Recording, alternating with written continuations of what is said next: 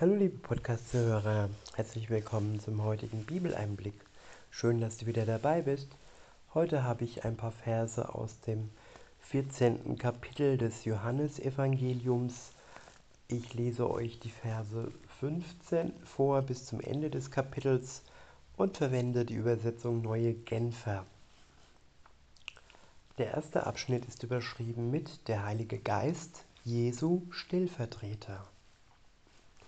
Ja, man könnte meinen, dass wir einen Nachteil hätten, wenn wir ja in der Zeit leben, wo Jesus nicht in der Welt ist, körperlich, physisch, so wie er damals ähm, vor 2023 Jahren ja in die Welt gekommen ist, geboren wurde und wie man ihn kennenlernen konnte, wenn man in Jerusalem gelebt hat, im Umfeld gelebt hat und äh, nun ja, wie er dann gegangen ist, zurück zum Vater in den Himmel gefahren ist, hat er allen Gläubigen den Stellvertreter geschickt, nämlich den Heiligen Geist. Und insofern hat jeder Christ, der an Jesus glaubt, der Jesus und seine Gebote liebt, ja, das in sich, er trägt das in sich, was mit Jesus Christus und seinem Vater eng verbunden ist, nämlich den Geist Gottes. In Vers 15 heißt es, wenn ihr mich liebt, werdet ihr meine Gebote halten. Ja, viele denken und oftmals wird auch fälschlicherweise behauptet, dass äh, die Gebote abgeschafft wären, dass Jesus durch seine Gnade uns von ähm, der Last in Gänsefüßchen der Gebote und damit sind die zehn Gebote gemeint, damit sind die Speisevorschriften gemeint, dass wir kein Schweinefleisch essen sollen und keine Tiere, die bestimmte Hufen haben und auch keine Krabben und ja, dass wir bestimmte Dinge nicht als Speisen ansehen sollen. Es geht nicht darum, dass wir etwas nicht essen dürfen. Wir dürfen alle Speisen essen, aber ja, laut der Bibel, laut dem Alten Testament ist Schweinefleisch keine Speise. Und all diese Gebote, die Gott den Juden gegeben hat, sie gelten auch uns noch. Sie sind dazu da, damit wir ein gesundes Leben führen, was man ja von den Speisegeboten her hat, damit wir ja, ein gutes gesellschaftliches Leben führen, was die zehn Gebote angeht und auch das, was Jesus noch hinzugefügt hat in der Bergpredigt bei den zehn Geboten. Das sind alles ja, Gebote und Worte Gottes, die wir aus der Liebe heraus, aus der Liebe Gottes heraus gerne halten.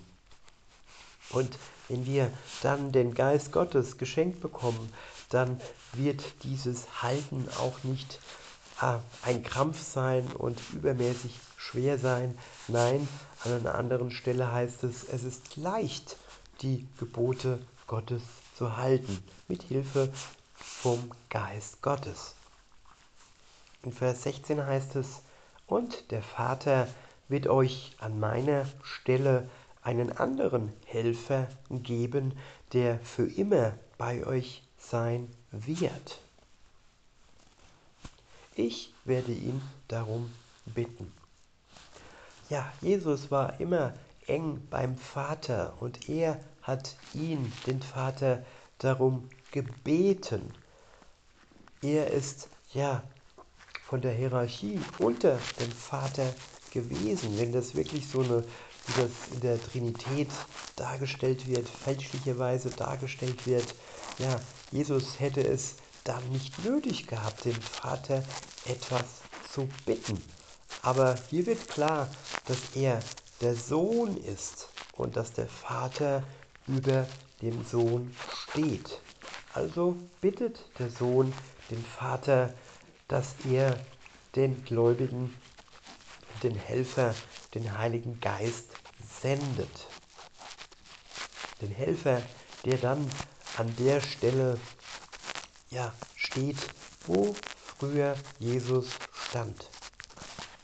Und Er wird uns helfen, der Heilige Geist wird uns helfen, alle Gebote Gottes zu befolgen und unser sündhaftes Leben hinter uns, damit wir unsere Sünder, unser sündhaftes Leben hinter uns lassen können und dann ein Leben, das dann Stück für Stück mehr und mehr geheiligt wird durch den Heiligen Geist Gottes.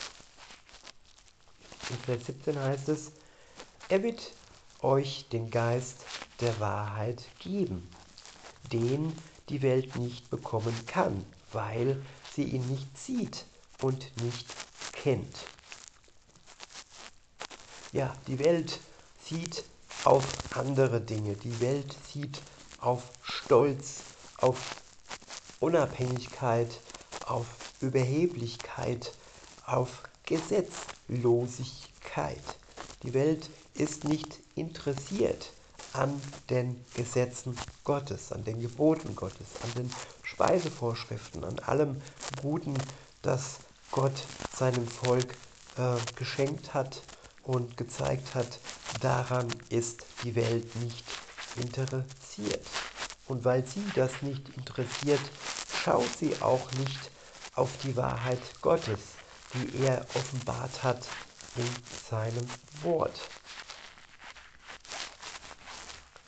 Weiter heißt es, aber ihr kennt ihn, denn er bleibt bei euch und wird in euch sein. Ja, der Gott, unser Vater, er bleibt bei uns und durch den Geist Gottes ist dann Gott sogar in uns. In Vers 18 heißt es, ich werde euch nicht als hilflose Weisen zurücklassen. Ich komme zu euch. Ja, ist das nicht wunderbar, dass Jesus ja seine Jünger und alle nachfolgenden und später zu Jesus bekehrenden Menschen nicht weise zurücklässt, sondern ihnen ja diesen Helfer gesendet hat, den Vater darum gebeten hat, dass er ihn in die Welt sendet. In Vers 19 heißt es, nur noch kurze Zeit, dann sieht die Welt mich nicht mehr. Aber nicht mehr. Punkt. Ihr aber werdet mich sehen, und weil ich lebe, werdet auch ihr leben. Ja, wir sehen Jesus durch sein Wort und mit Hilfe seines Geistes können wir ihn erkennen. Zwar nicht so wie damals Jünger leibhaftig, aber sein Wesen können wir sehen. Das Wesen Gottes, das Jesus wiedergespiegelt hat, das Wesen seines Vaters hat er wiedergespiegelt und das spiegelt sich auch im Wort Gottes wieder. Also können wir Gott durch das Wort sehen. Und weil Jesus lebt, weil er auferstanden, auferstanden ist nach dem dritten, am dritten Tag, ja, werden auch wir, beziehungsweise werden die leben, die an Jesus Christus glauben, an, an seinen Tod am Kreuz, dass er für die Menschheit gestorben ist und an die Auferstehung glauben. Und ja, wer daran glaubt, der wird stellvertretend durch den Geist Gottes ebenfalls leben. Der wird auch vom Tod nach dem Tod auferweckt werden. So wie auch Jesus am dritten Tage auferweckt wurde, so werden auch wir auferweckt, wenn wir schon gestorben sind wenn Jesus Christus zurückkommt. Und ja, wir werden zuallererst auferstehen, die Gläubigen, und danach dann die Ungläubigen zu einem anderen Zeitpunkt. In Vers 20 heißt es, an jedem Tag werdet ihr erkennen, dass ich in meinem Vater bin und dass ihr in mir seid und ich in euch bin. Ich wiederhole, an jedem Tag werdet ihr erkennen, dass ich in meinem Vater bin und dass ihr in mir seid und ich in euch bin. Ja, das macht der Geist Gottes. Er schenkt uns diese Erkenntnis, dass wir in Gott sind, dass er in uns ist und dass Jesus im Vater ist. Wir können diese Verbindung dann durch den Geist Gottes erkennen. In Vers 21 heißt es nochmal erneut, wer sich an meine Gebote hält und sie befolgt, der liebt mich wirklich. Ja, man kann sagen, es gibt viele gesetzlose Christen, die sich nicht an die Gebote Gottes halten. Sie denken, dass ja, die Gnade, die Jesus schenkt, ausreicht und dass die Gebote für sie keine Bedeutung mehr haben. Wer das aber denkt, der täuscht sich. Denn wer Gott liebt, der hält seine Gebote, der befolgt seine Gebote. Weiter heißt es, und wer mich liebt, den wird mein Vater lieben. Und auch ich werde ihn lieben und mich ihm zu erkennen geben. Ja, wenn wir im Wort Gottes studieren und uns für die Liebe zu Gott entscheiden, dann wird sich Jesus uns zu erkennen geben durch seinen Geist. In Vers 22 heißt es, da fragte ihn Judas, der andere Judas, nicht Judas Iskariot, Herr, wie kommt es denn, dass du dich nur uns zu erkennen geben willst und nicht der Welt? Jesus gab ihnen zur Antwort, wenn jemand mich liebt, wird er sich nach meinem Wort richten. Mein Vater wird ihn lieben und wir werden zu ihm kommen und bei ihm wohnen. Wer mich liebt, richtet sich nicht nach meinen Wer mich nicht liebt, sorry, richtet sich nicht nach meinen Worten.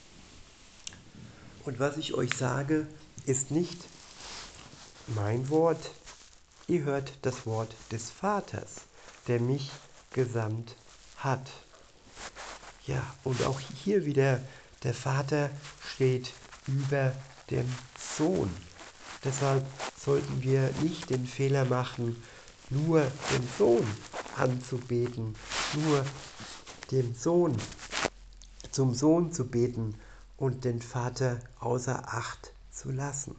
Ich habe lange Zeit diesen Fehler gemacht, weil ich dachte, fälschlicherweise dachte, ja, es reicht, wenn ich den Herrn Jesus Christus anbete, weil ich hatte ein relativ schlechtes Verhältnis zu meinem leiblichen Vater und bis mir dann klar geworden ist, dass ja mein leiblicher Vater ja nichts mit dem Vater im Himmel zu tun hat. Der Vater im Himmel ist ein liebender Vater, der seine Geschöpfe liebt und der eine Beziehung zu jedem einzelnen Geschöpf haben möchte. Und wenn diese Beziehung dann beginnt, dann macht er das Geschöpf zu seinem Kind. Dann sind wir Kinder Gottes. So wie Jesus der Sohn Gottes war, so werden wir zu vielen Kindern Gottes, wenn wir an Jesus glauben und ja, das Spiegelbild in ihm, den Vater, erkennen.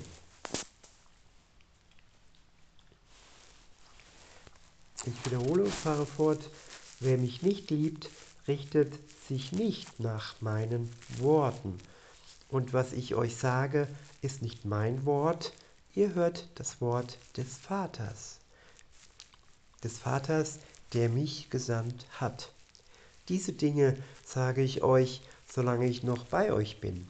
Der Helfer, der Heilige Geist, den der Vater in meinem Namen senden wird, wird euch alles weitere lehren und euch an alles erinnern, was ich euch gesagt habe. was ich euch zurücklasse, ist Frieden. Ich gebe euch meinen Frieden, einen Frieden, wie ihn die Welt nicht geben kann. Lasst euch durch nichts in eurem Glauben erschüttern und lasst euch nicht entmutigen.